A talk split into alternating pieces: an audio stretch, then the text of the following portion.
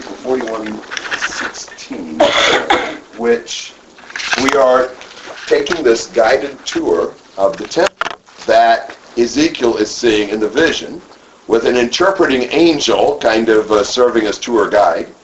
And we've kind of gone into the temple, and he's even measured the Holy of Holies, and now we're sort of coming back out. And there are various decorations and furnishings and so forth associated with this temple that Ezekiel is getting to view. And so these are now being described, 16 to 26. The thresholds, the latticed windows, and the galleries round about the 3 stories opposite the threshold were paneled with wood all around, and from the ground to the windows, but the windows were covered, over the entrance into the inner house and on the outside, and on all the wall all around, inside and outside, by measurement. It was carved with cherubim and palm trees, and a palm tree was between cherub, and every cherub had 2 faces, a man's face toward the palm tree on one side, and a young lion's face toward the palm tree on the other side. They were carved on all the house all around. From the ground to above the entrance, cherubim and palm trees were carved, as well as on the wall of the nave. The doorposts of the nave were square. As for the front of the sanctuary, the appearance of one doorpost was like that of the other. The altar was of wood, 3 cubits high, and its length 2 cubits. Its corners, its base, and its sides were of wood. And he said to me, "This is the table that is before the Lord." The nave and the sanctuary each had a double door. Each of the doors had 2 leaves, 2 swinging leaves, 2 leaves for one door and 2 leaves for the other. Also, there were carved on them, on the doors of the nave, cherubim and palm trees like those carved on the walls, and there was a threshold of wood on the front of the porch outside.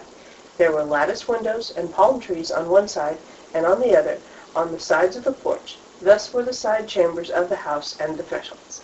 All right, that was good reading. And does it give you any sort of a picture? What are you getting out of this? What is the nave? The nave, I think we said last week, is what we call like the temple itself, or the sanctuary, like the holy place. We said that last week? We did. I don't think we said that last week. The sanctuary or the holy place, or maybe some kind of hallway. Yeah. I remember we talked about it. They call it today, oftentimes in a cathedral or something, they'll call that part the nave. The what? The nave. It's not the sanctuary. Yeah. Okay. I remember. We did talk about that last week, right? We did mention something about it. I don't know what we said, but we talked about it. There's a lot of palm trees. Well, yeah. What's the purpose of these palm trees and cherubim, do you suppose? Decoration. I assume so. I mean, this is a elaborately decorated building. It's pretty. You've got the palm trees in between the cherubs. And what do the cherubs look like? They have 2 faces. One's looking at one palm tree, and one's looking at the other palm tree. One's human and one's a lion. Yeah. Remember, sometimes the cherubs would even have 4 faces. Don't we have that at the beginning of the book? Yes, we do. A lion and an eagle and a human. And an ox, right? Yeah. So, yeah, you do. They're on the other side of the wall, but we can't see that. Yeah. So, I mean, but I think these are probably more like, I don't know, my impression is they're sort of carved into the wood of the holy place and of the wall and so forth. Not like they're freestanding, but they're sort of like, I'm not sure how that would work. I don't know if they chipped out the things around them to make them like that, or if they carved an indentation in the form of a cherubim and a palm tree or whatever. But that's what I'm seeing with this, that they're more or less, pictures of that by carving, not that they're freestanding. Well, it says they were carved from verse 19. Right. That's why I thought that. That's really funny. Well, I never thought that they would be freestanding until you told me that they weren't. Well, now, the cherubim, we see, over the mercy seat or whatever. Those were actual, right. Busts of cherubim. I don't know. Statues. That's cherubim mannequin or something. Right. So, but these are... Cherubim. And even in verse 20, I mean, they go up to the wall. It's just like one row. It's one row, then another row, then another row. Yeah, so this is really elaborate, I would think. I mean, I think this would be quite decorative, and you know, I mean, I think they would consider this to be pretty. I mean, this is a well-done temple. I mean, he's seeing something, you know, very nicely appointed. And he mentions not too many specific details, but a few of the actual function or whatever. For example, in 21 and 22, he's got the doorposts mentioned, and then the altar, which is significant. And then you've got the doors, like the two-leaved doors, swinging leaves, you know, like you'd sometimes have into maybe a closet or something. And so, you know, he tells us a few details about the construction here. And those are not palm leaves, right? No, I take it these are like louvered doors. Not any reason why it's a palm tree? Oh, I think a palm tree's pretty. Yeah. I was thinking that does it have anything to do with Jesus' entrance into the city, and they took the palm branches. I mean, we've got, you know, references to palms and things. Well, the fact that they took palm branches is probably a good indication that there were palms growing in this area. Yeah. You know, this was not some exotic tree. I don't know. There may be some, you know, foreshadowing of that in some way. I don't know. In fact, we have the man face and the lion face, as opposed to the eagle and the ox, or some other combination thereof. We'd have a hard time doing four faces on this one, wouldn't we? Yeah. How would you do that on an, you know, etched out sort of two-dimensional, essentially, carving? You know, you only could do two.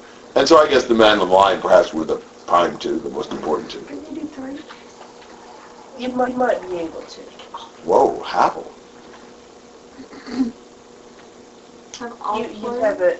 You'd have to stick out big more. Shoulders. Your back would be against the wall, but you could do two sides. You could do three faces. You could do three faces. So, I mean, it'd be like... Just put one on top. On top. I don't think so. You could do three, yeah. You could do three. Because you could go one in the other like this, and this one's like this. Yeah, and then you could put the fourth one on top. He hasn't seen my mask, has he?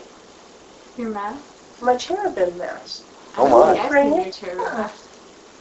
You've seen it. I don't think I have. Somebody saw it. It must be invisible. I made a cherubim mask one time. Wow! So. Four-sided. Yeah. Mm-hmm. Yeah. Because I had, you know, the eagle and the lion and the ox, and then in the front I just cut out. Oh, that's cool. And I put it down itself. That's great. Cool. And I was going to bring it, and I was going to make them, we were all going to wear them, and I forgot. Well, it's not too late. Well, you can do that, like, you know, the grand finale of the Passover. Well, there we go. That's my cherubim mask. Why would you wear a cherubim? Other comments. Okay? Well, how about 42 verses 1 through 12? Then he brought me out into the outer court, the way toward the north. And he brought me to the chamber which was opposite the separate area and opposite the building toward the north. Along the length, which was 100 cubits, was the north door. The width was 50 cubits. Opposite the 20 cubits, which belonged to the inner court, and opposite the pavement, which belonged to the outer court, was gallery corresponding to gallery in 3 stories. Before the chambers was an inner walk 10 cubits wide, a way of 100 cubits, and their openings were on the north. Now the upper chambers were smaller, because the galleries took more space away from them than from the lower and middle ones in the building, for they were in 3 stories and had no pillars like the pillars of the courts. Therefore the upper chambers were set back from the ground upward, and more than the lower and middle ones. As for the outer wall by the side of the chambers, toward the outer court facing the chambers, its length was 50 cubits. For the length of the chambers which were in the outer court was 50 cubits, and behold, the length of those facing the temple was 100 cubits. Below these chambers was the entrance on the east side, as one enters them from the outer court. In the thickness of the wall and of the court toward the east, facing the separate area and facing the building, there were chambers. The way in front of them was like the appearance of the chambers which were on the north. according to their length, so was their width, and all their exits were both according to their arrangement and openings. Corresponding to the openings of the chambers, which were toward the south, was an opening at the head of the way in front of the wall toward the east, as one enters them. All right, this is a little complicated, but we're describing some of the things where. The outer court. We're back out to the outer court now. I mean, it looks to me like basically Ezekiel goes in and comes out, and things are being described as he goes. The thing I most get out of this is a description of what? Chambers and galleries. Yeah. Now, what's a chamber? Yeah, I think so. So I think we're looking at, you know, a complex of rooms and buildings and so forth in this outer court. And there's even upper chambers and lower chambers, and he's got dimensions and so forth. I'm not exactly sure what these were for, although I do know there were lots and lots of rooms and so forth, even in like Solomon's temple. You know, because, you know, for us, we think of the temple itself, but for them, the temple included this whole complex of buildings and rooms and whatever else around it. So that's what I get out of that, which isn't much. What do you get out of it?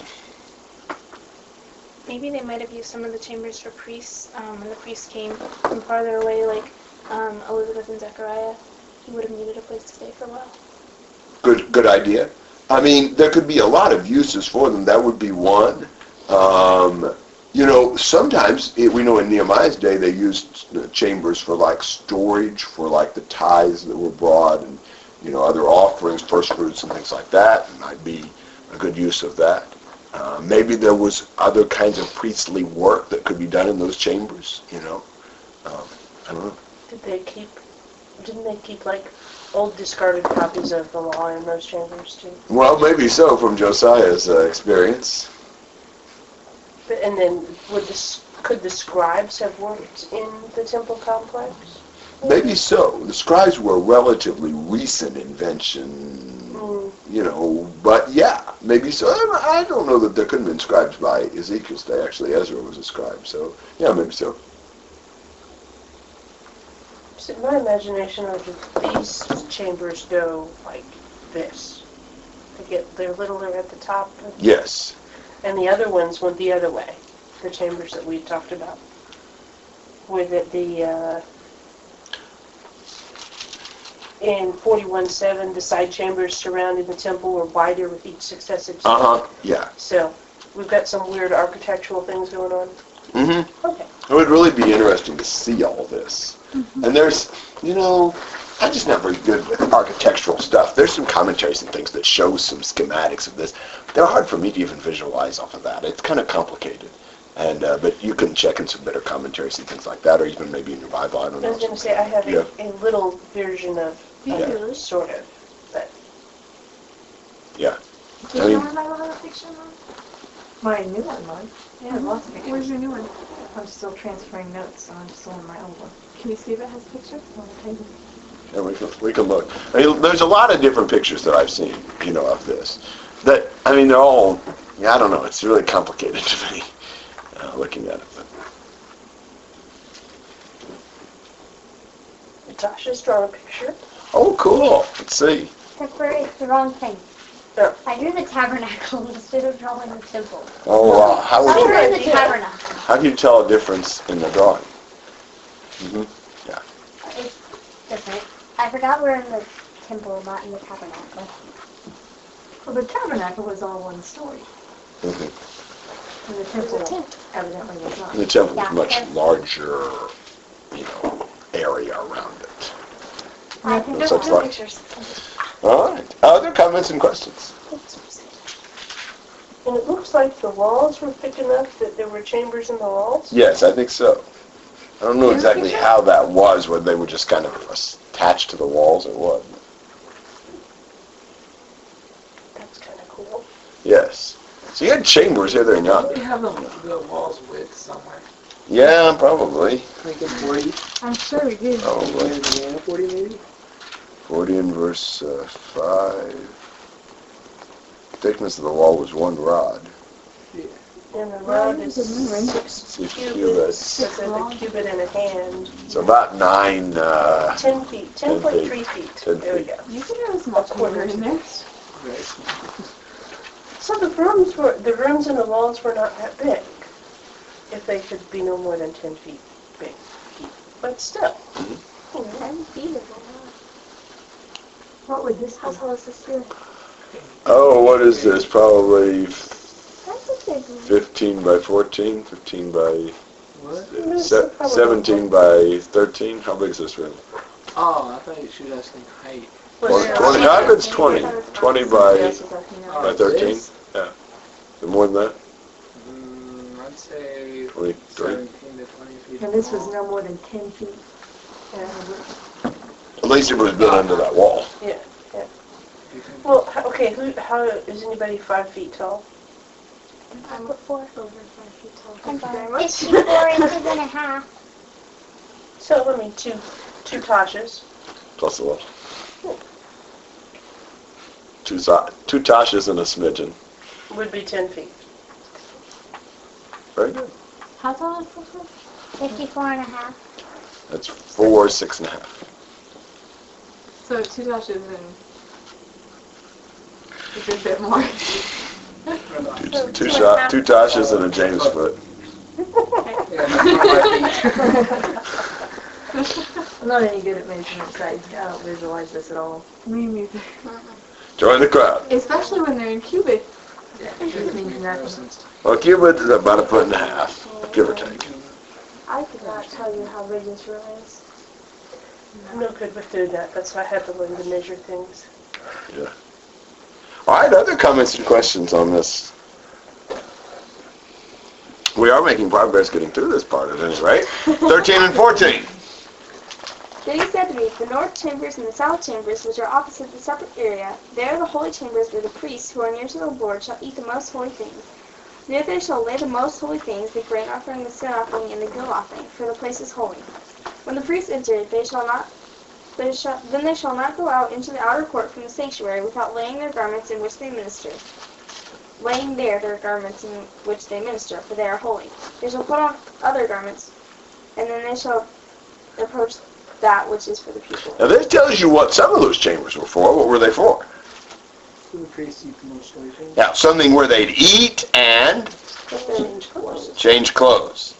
And perhaps even the sacrificial animals, some of them would go through there. So that's part of the reason for at least some of these chambers. Yeah. I have a question. Why are we talking about what's going to be done in this temple if this temple wasn't ever used? Okay. I think for the same reason that it's the symbolism of this is not just the structure itself, but is the function. There's not really any particular value in just a building temple. It's when the temple is indwelt by God and there are sacrifices and offerings maintaining the relationship between man and God. So he's actually seeing a functioning temple to give the message of God's presence and God being reconciled to his people. So I think, this is a part of the whole picture. It's not just see an empty temple, but see a temple working and conveying that the ideas of what the temple does. So what would the priests actually represent then, since we don't need a mediator like that today? Well, probably ultimately the Lord. And just the idea of the providing of sacrifices to bring us back to God, which was done by Jesus. Well, what about the changing of clothes before they went out to the people? Very much the idea of them following strictly the orders of the Scriptures, of the holiness of the temple, and them being purified before they go out. I mean, really, a lot of this parallels the Old Testament temple. I mean, you're seeing that they're actually performing the service properly, and you're seeing an emphasis on some themes of like the holiness that's necessary to have this fellowship with God. They weren't holy before. They weren't concerned about hardly anything, and so God left them. Now when he comes back, they're going to do it right. They're going to be holy. They're going to go through the procedures to make purification possible and to be faithful to God. So he's showing it in function with the priests observing their responsibilities in a way that honors God. So I think this whole thing is a picture of Christ and Christianity. And the thing that's amazing is it's just in so much detail. We're used to a parable where there's not many details that apply. You know, most any parable we've got, you know, it's not so broad. You know, it's one or two or three or four points of comparison, whereas this is a whole elaborate 9-chapter, you know, depiction of this temple and the service in the temple and all of that, and God dwelling among them, the distribution of the land and all that. But I think for this same purpose, of really showing God is back in fellowship with his people. That's my take. When I read verse 14 about laying aside the garments, you take these off and you put them, I couldn't help but think about being clothed in Christ and putting off the old man and putting on the new man and all of that, and how that would make even more sense to a priest who, as a regular course of just serving in the temple, you know, you do this much stuff, and then you have to change clothes, and you take the ashes and you put them out wherever, and then you have to wash this way, and, you know, just the idea of continually taking off the soiled garments and having the good stuff on at the appropriate time and all of that. Mm-hmm.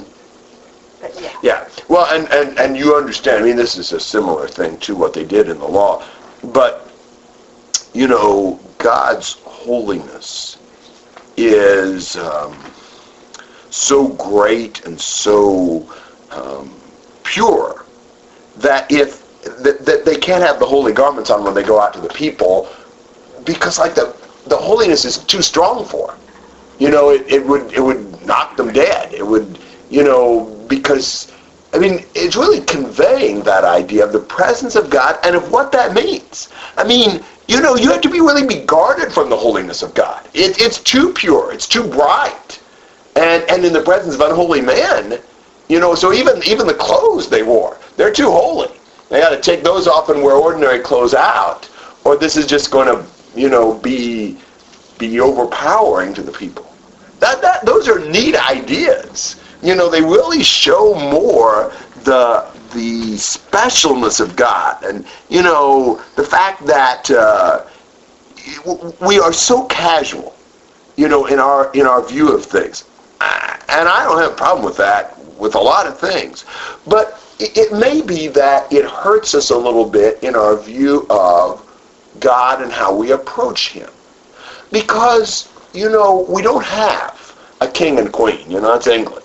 You know, we don't have much ritual. We don't have much liturgy, you know, and all that kind of stuff. And so, you know, I don't know. I mean, I think if we had, you know, through some mutual acquaintance, a friendship with George Bush, you know, I mean, and we played golf or tennis or whatever, I don't know. I think we'd be cool with doing that mostly. I mean, it'd be an honor, but I don't think we'd be overly intimidated even by somebody like that. I think we're kind of in this mentality where everybody's equal. And like I said, I'm not really against that when it comes to human beings that much. That we need some respect for the constituted authorities. But it's like God's almost the same way to us. You know, like, you know, I mean, if you had a chance to waltz in and, you know, have a little chat with the Lord, you know, up in heaven, would you feel like, yeah, that'd be cool? No, I mean, we need to sense that, wow, he is so awesome and so great. I mean, it's like, you know, like something radioactive. You know, it'd kill you before you even got close. You know, it's just too holy. And we need a sense of how unworthy we are, and how, you know, the priest didn't want to contaminate the people with this holy clothes. Does that make some sense?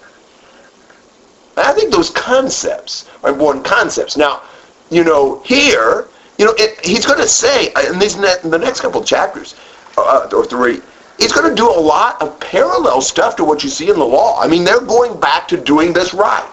And we're going to have a lot of those same concepts, but it's just the idea of God coming back to dwell with his people and them coming back to faithfulness to him and worshiping him properly and that close connection. I'm their God, they're my people.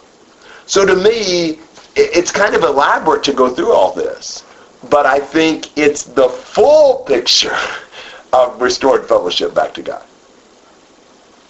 And if it isn't, now, you know, the problem, I mean, hey, I like the premillennial view of this. You know, it's really cool to think of, well, we're just going to take it all literal. But there is no way. I don't think that we can ever reconcile Hebrews and the New Testament with the idea of offering sacrifices again of animals. That just seems to me like that just flies in the face of what we know. And so that's really not a good option for us.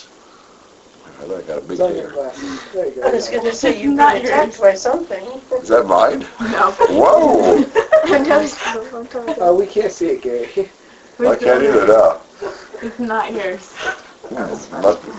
Probably from my bed. Yeah, I was laying on your bed talking on the phone. That's probably will I get cooties from probably. At least you get hairy. Yeah, you don't have lice or anything, do you? Not that I know of. All right. But my hair's about the same color as yours. Actually, I think your hair is not nearly as gray as mine. Unfortunately. Hello. Her telephone skills. I'm fine.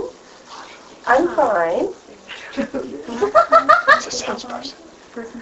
Hi, who do you need to speak to? Probably Mark. This is Sarah. I'm just answering the phone for the Witsits. Who do you need?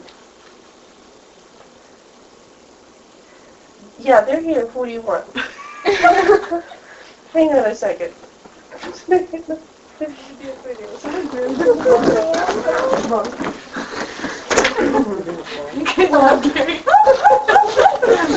in the middle of a study. Yes. I'm going to work on my phone. Yeah, we were in private school. Who is that? Your dad. Yeah. Who was that? Did he think that you were part of our family? No, because I just said, you know, I'm answering the phone for the witches. He said, is there none of them there? I said, no, they're there. Which one would you like to speak to? He's going, now what? Your phone skills with 79-year-olds need a little. Yeah. You're too respectful. Anyway, I know how Tasha was doing. What's wrong with Tasha? Oh, she's okay with that? It's going down. It's not gone, but she's going down. Did she ever go to the doctor? No. Oh. Did she ever demonstrate great glandular abnormalities? No, now she's got a finger. Glandular abnormalities. Well, I don't know if she started going real hyper or something. You'd figure the pituitary gland was overactive.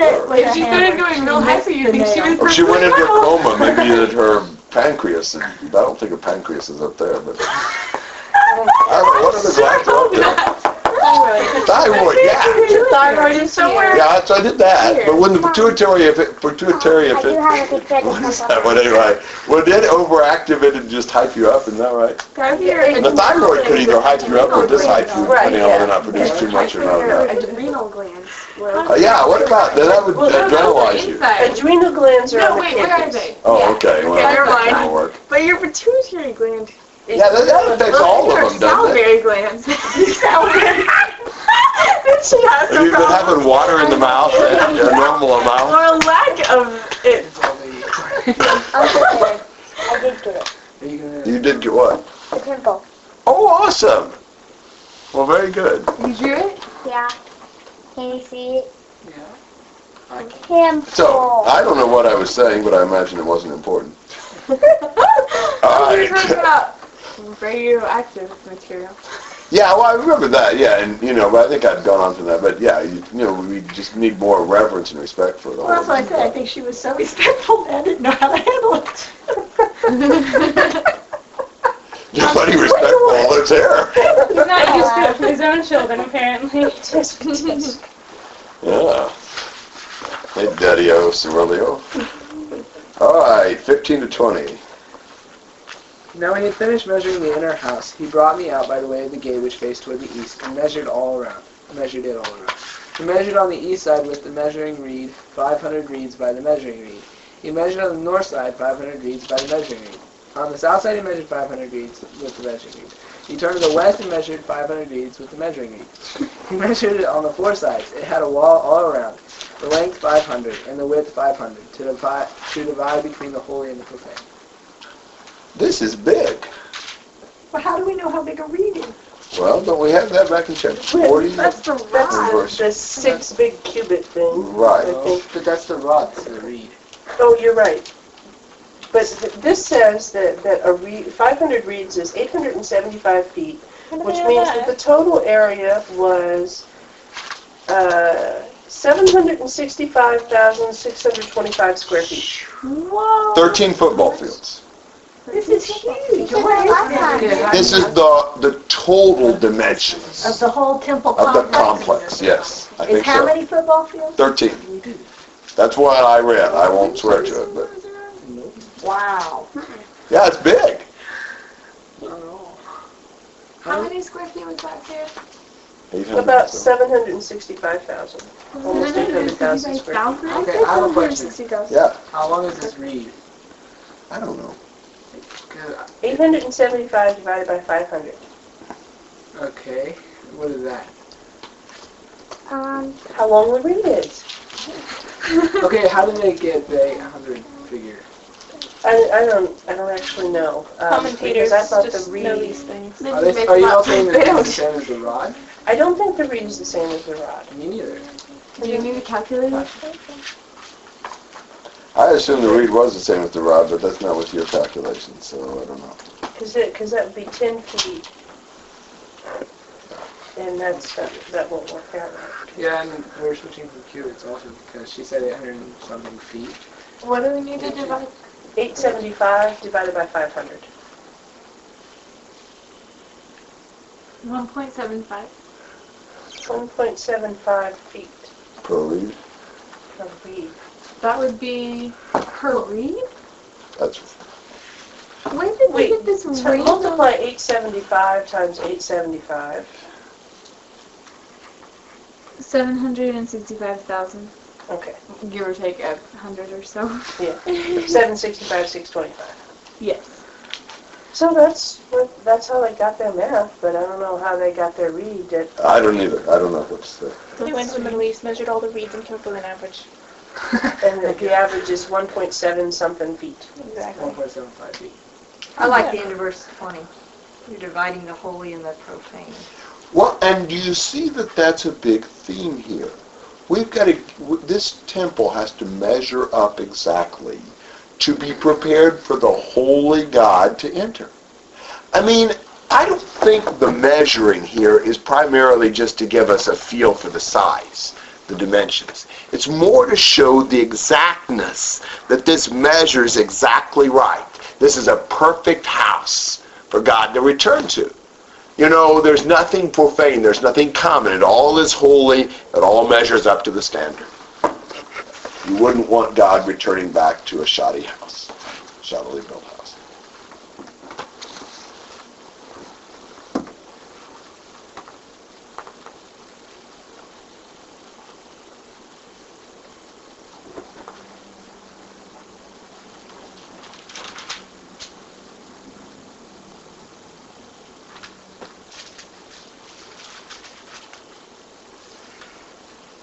Comments and questions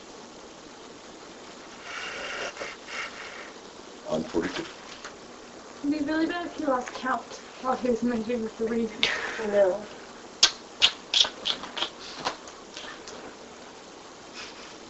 Start over. All right. Well, we get to go to 43, which is, I think, a little bit more exciting. Verses 1 to 12.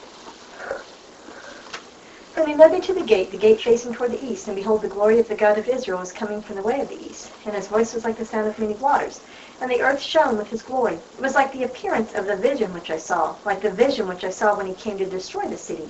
And the visions were like the vision which I saw by the river Chebar, and I fell on my face. And the glory of the Lord came into the house by the way of the gate facing toward the east.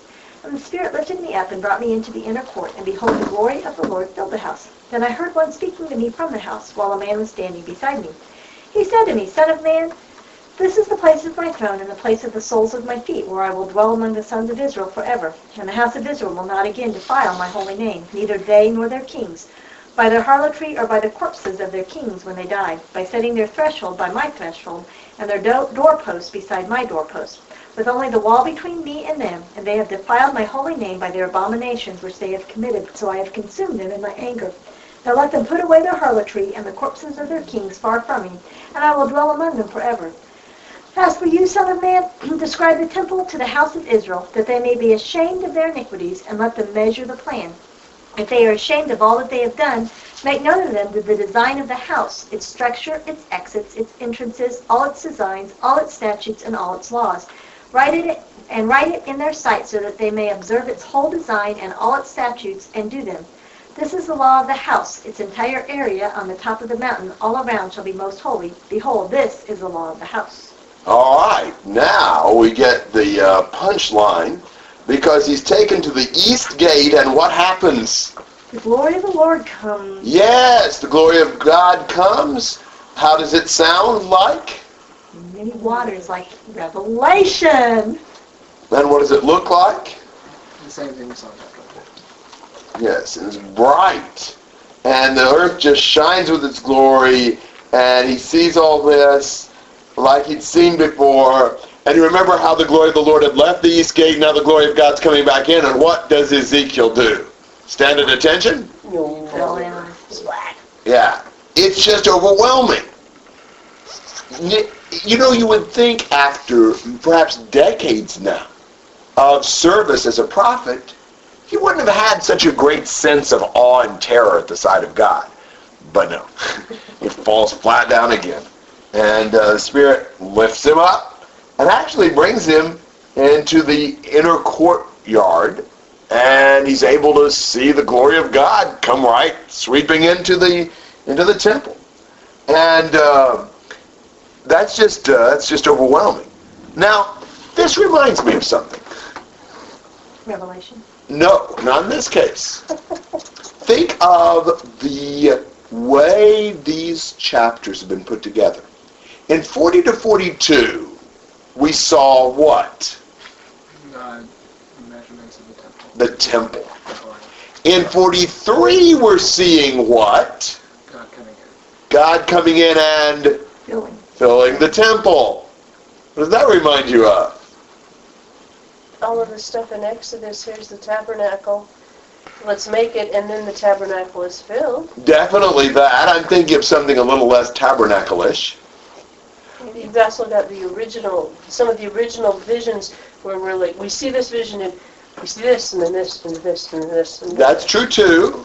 I'm thinking of something even more broader, where you see the realm being whatever, and then you see it filled. See a pattern of like making the space, and then he formed the body out of the dust, and then he put breath into it. That's true. Or we can go and leave it a little broader. The whole creation. The whole creation. That's exactly the way God made the creation. You remember that after he created the heavens and the earth, it said that the earth was without form and void. So what did he do? He gave form. He divided light from darkness. He divided the waters above from the waters below, and he divided out the dry land from the waters. So he creates the realms, the heavens, the atmosphere, the sea, and the dry land. That's days 1 through 3. Day 4, he fills what he created on the first day. The light and darkness, fills him with sun, moon, and stars. Day 5, he fills what he created on the second day.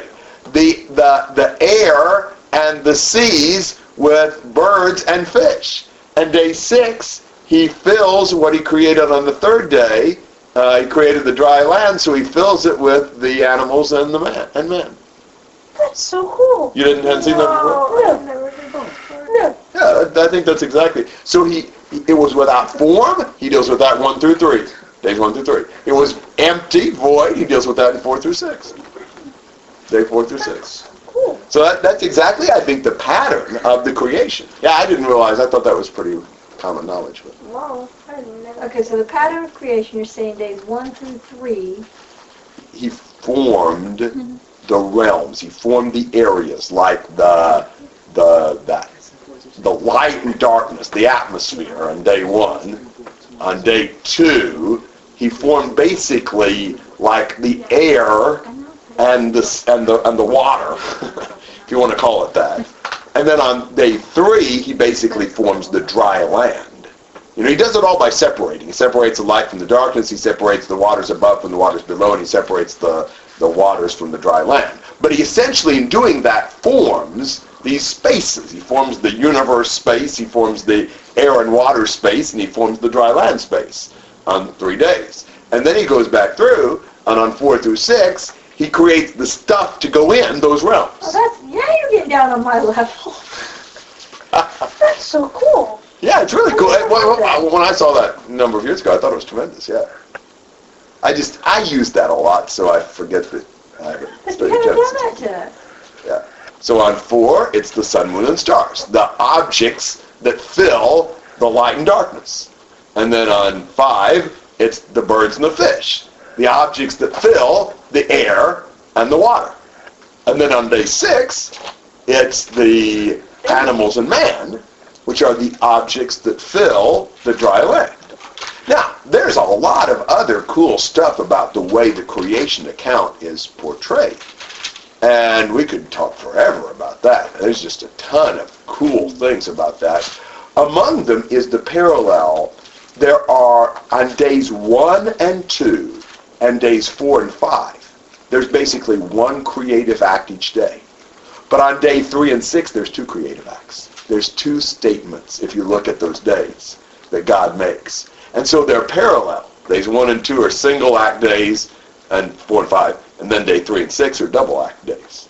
You can see that in the text. It's pretty clear. What's the double act on day 3? I'll have to look at it.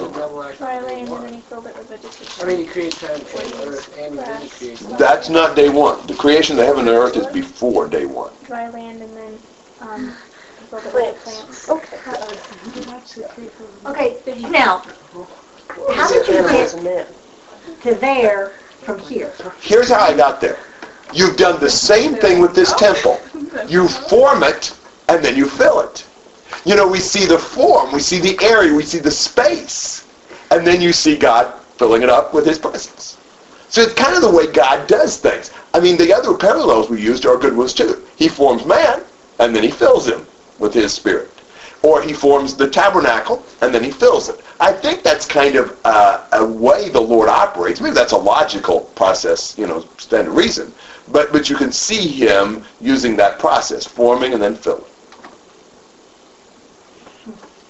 Even things like, you take all of the prophecy and you form a space in which the Christ and the Messiah can be, or limit that space, and then you fill it with Christ. Maybe so. Sense. That's so cool. Yeah. There's so many cool stuff. That creation account is really awesome in how all it's designed. Another thing I remember, if I'm not mistaken, I believe there are 7 times 5, I think if I'm right, 35 uses of the term Lord in the creation account. I know there's several 7s. Of course, there's 7 days, but there's other multiples of 7. There's all the really cool stuff about how the whole thing is constructed. It's a really cool passage. You know, besides just it's an awesome thing, what God did, but the way that's laid out is really cool.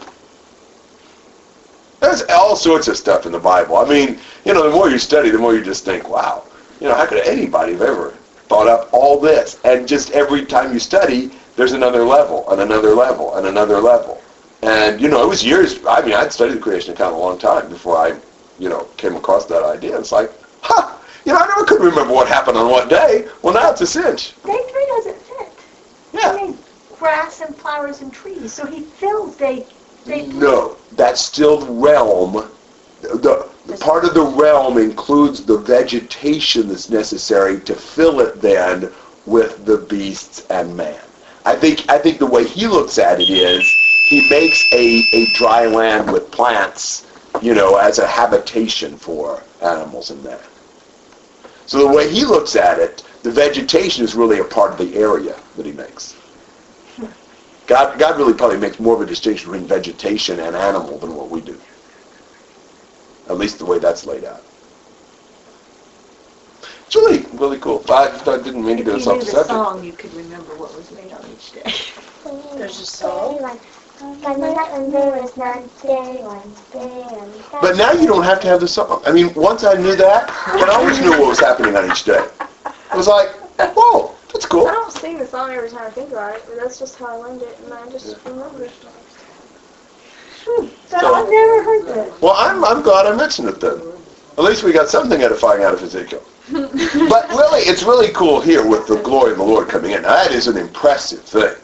And I mean, this is the climax of what the whole book shows. I mean, you know, what a tragedy when God moves out, but there's still hope, and God's coming back to dwell with his people. His goal of their being his people and him being their God is not going to fall to the ground. It's going to be realized, and he sees it here. And this is just really awesome. But now there are some conditions. You know, what's it going to take for him to stay living there? The house of Israel will not again defile his holy name. Exactly. And what kind of things would defile his holy name? Harlotry. Yes, which means their idolatry. Yes, their idolatry. All these abominations. They got to take that, and if they'll take all that away, that's why he left. In order for God to dwell in their midst, they got to change their behavior. You know, if they'll do that, I will dwell among them forever. So this is a conditional promise. There's no obligations in this. He's come back, but they got to straighten up now. You know, they can't keep, you know, flirting with and cavorting with these other women, or that is the idols, you know, and betraying his marriage covenant with them.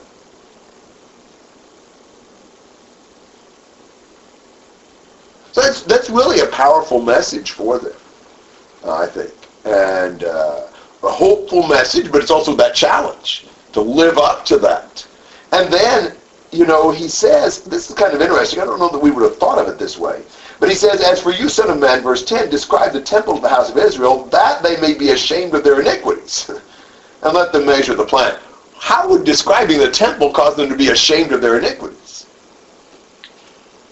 Because they're seeing the glory of the Lord. I mean, like, I remember you used the illustration one time, the closer you get to the Lord, the more you realize how sinful you are. Like the dust particles, when you have the light shining on them, you can actually see them.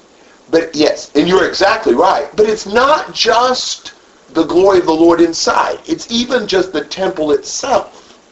But I think it's the idea we presented of the temple being perfect and holy and exactly what God wanted. And when you see the things of God being so exact and so wonderful, then you look at yourself and you realize how much you don't fit in and how shameful your wickedness and sinfulness is. I think one of the things we should be getting out of that whole 3 chapters of the pattern for the temple is it's exactly right. He measures it all, nothing's off. You know, everything just fits perfect. It's the way God wants it. And we look at our lives, it's all out of whack.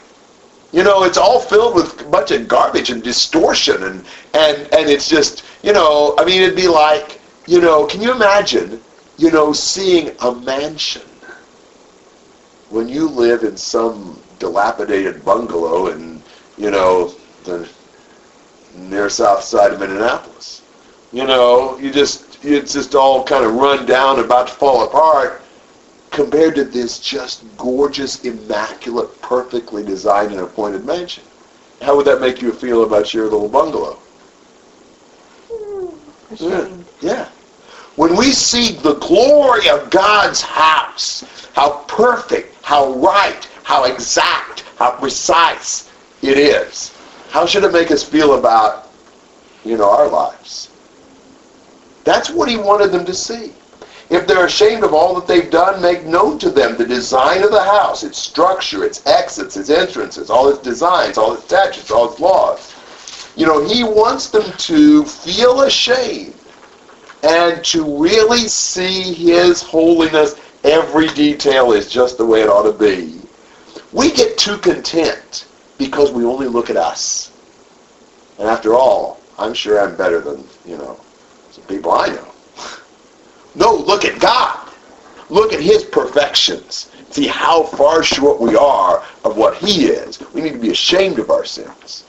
I really do think that's a problem for us. When we think so little about God, or so low about God, maybe viewing Him more as a pal than as a great God, when we don't think about His perfections and His perfect designs, then we get pretty complacent about our own imperfections. Our own unholiness doesn't seem to be too bad because it kind of fits in with everybody else around us. We need to look at the things of God, and it makes our unholiness despicable. That's what I got out of that. Well, it's also like if you see a family that is ordered the way it's supposed to be ordered, where things are happening the way they're supposed to be happening, or a church, the congregation is ordered the way it's supposed to be happening, and then you see it the way that it's supposed to be done. You can see that difference so clearly from what you may have in one sense or another, what you're used to. I mean, just the idea of that kind of thing. I was talking to someone the other day, and she was talking about how in her family it was very matriarchal. The mother made all the decisions, and she would go and talk to some of her friends, and they would talk about her father making decisions. She was like, "What?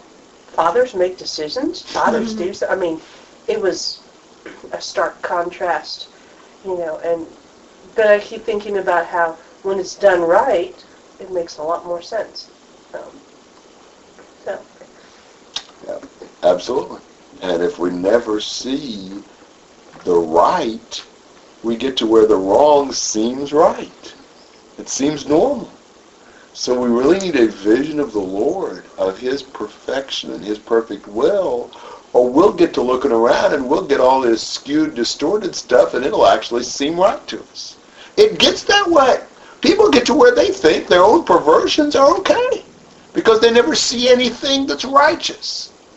That's it. I mean, that's the problem when we are so lax about looking at the Lord. That's why He reveals Himself in such detail. Maybe in one sense it's why He revealed this temple in so much detail. You may not understand all the details of it, but you get the impression this is detailed, this is exact, this is exactly what the Lord wanted, everything matches up, everything's just right. And you look at yourself and say, I'm all fouled up.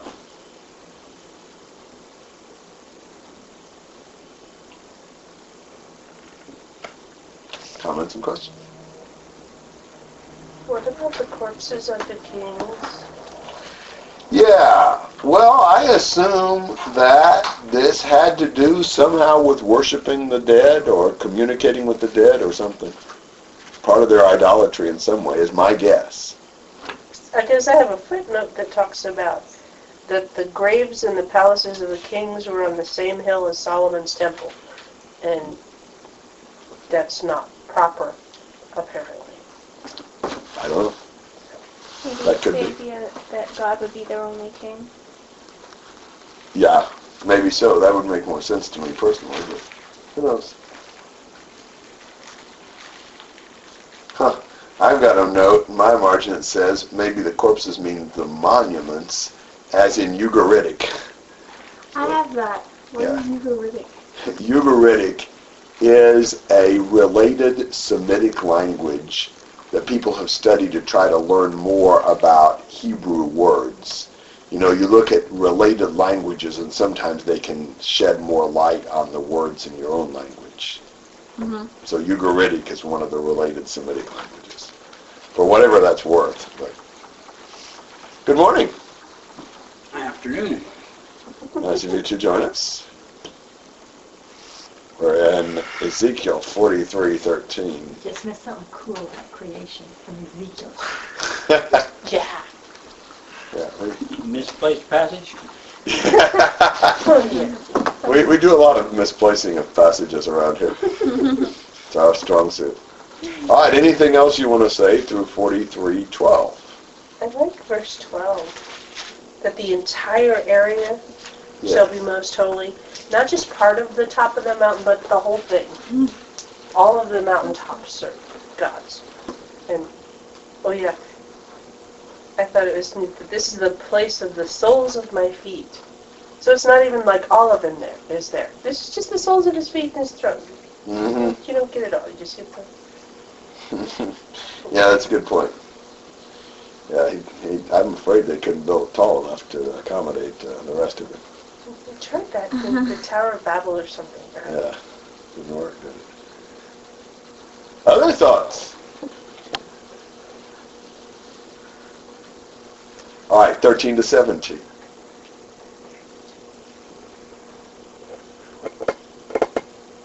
And these are the measurements of the altar by cubits, the cubit being a cubit and a handbreadth.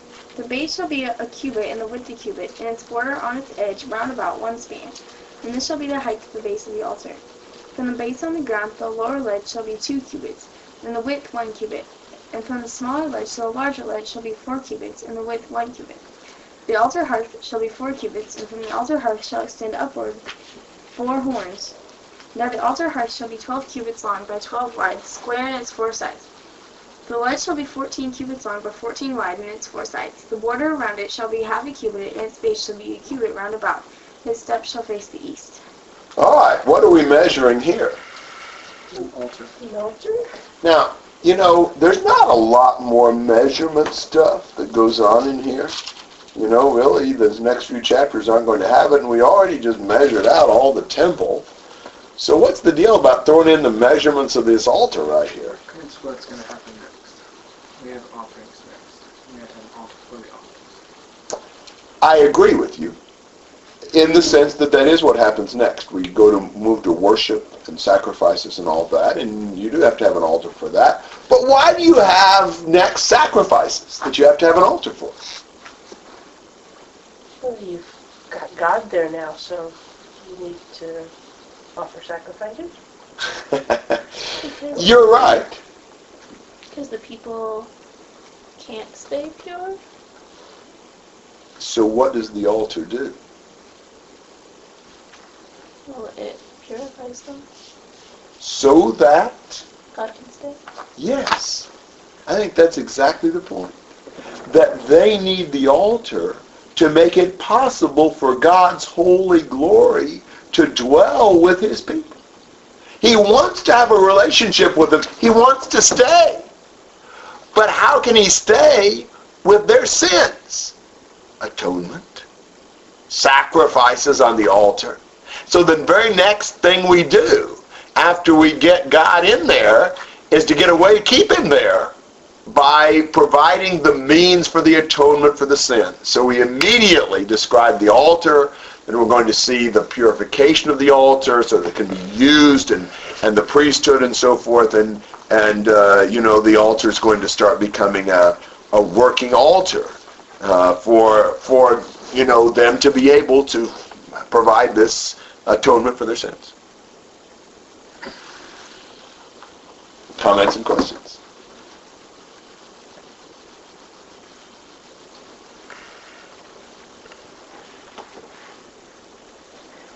So we've got 14 square cubits, and then inside of that there's 12 square cubits, and inside of that there's 4, and then a 2 by 1 and a 1 by 1. I don't know. Is that the way that that's going, or?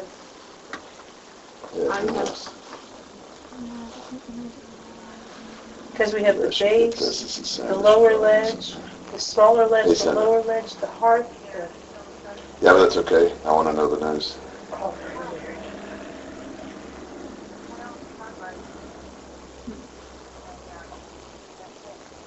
Yeah, this altar is pretty long.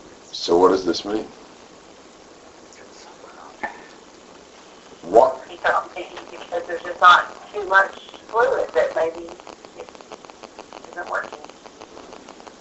Well, I thought they thought there was too much fluid. That was just the same, but after this you did your philosophy. Good. You can go ahead and do 18 to 27 and finish this chapter, perhaps. And he said to me, Son of man, thus says the Lord God, these are the statutes for the altar on the day it is built, to offer burnt offerings on it and to sprinkle blood on it. You shall give to the Levitical priests who are from the offspring of Zadok, who draw near to me to minister to me, declares the Lord God, a young bull for a sin offering. You shall take some of its blood and put it on its four horns and on the four corners of the ledge and on the border round about. Thus you shall cleanse it and make atonement for it. You shall also take the bull for the sin offering, and it shall be burned in the appointed place of the house outside the sanctuary. On the second day you shall offer a male goat without blemish for a sin offering, and they shall cleanse the altar as they cleansed it with the bull. When you have finished cleansing it, you shall present a young bull without blemish and a ram without blemish from the flock. You shall present them before the Lord, and the priest shall throw salt on them, and they shall offer them up as a burnt offering to the Lord. For 7 days you shall prepare daily a goat for a sin offering. Also a young bull and a ram from the flock without blemish shall be prepared. For 7 days they shall make atonement for the altar and purify it, so they shall consecrate it. When they have completed the days, it shall be that on the 8th day and onward, the priest shall offer your burnt offerings on the altar and your peace offerings, and I will accept you, declares the Lord God. Okay, so what are they doing here? Purifying the altar. Yes, purifying the altar. With what? Bulls and goats. Yeah, for various sin offerings. And how long does it take them to do this? 7 days. 7 days, a 7-day purification procedure for the altar to be able to be used. The altar needs to be purified and consecrated so that then it can be actually in function to provide atonement for the people. And so on the 8th day, the 8th day is always the great day, the 8th day after the 7th, then, the priest will be able to offer the burnt offerings and the peace offerings on the altar. And the very end of this, and I will accept you. That's the goal. It's for God to accept them. So you see the altar described, and then its purification so that it can be used. That's similar to Leviticus 8 and some passages there where the altar in the tabernacle was purified in a very similar way.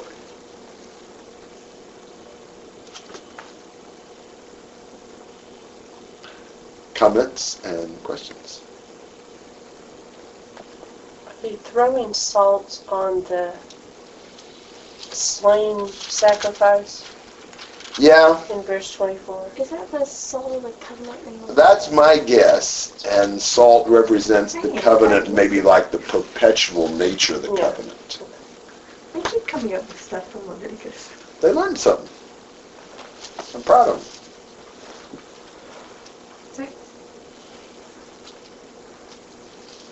Because I remember you're not supposed to neglect the salt. All of the sacrifices are supposed to have salt. Yeah. So salt represents the covenant? I think so. I forget just the verse that says that. I forget it too. But I know it's there. Probably Leviticus 2:13, but I don't know. Yeah, that's probably about right. I think about it. I have a cross-reference that isn't there. So. Yeah, that's probably it. You bring out in the grain to season with salt, so that the salt of the covenant of your God shall not be lacking from your grain offering. Oh, there it is. With all your offerings you shall offer salt. Yeah, good. All right, so that finishes chapter 43, and we're going to see more really about the worship in the temple. Some pretty interesting things, I think, and particularly relating to the Levites and the priests that serve in the temple. Some of the rules about them, which are kind of intriguing. I think chapter 44 is probably one of the more interesting chapters in here, at least from my perspective. So, and actually, I think we come next week, too. Wow. 3 weeks in a row. So that may be a record. It may be close to it. Can you stand it? It's going to be hard. Can we stand it? Yeah. Well, that ought to be easy. Anything as whole as the creator.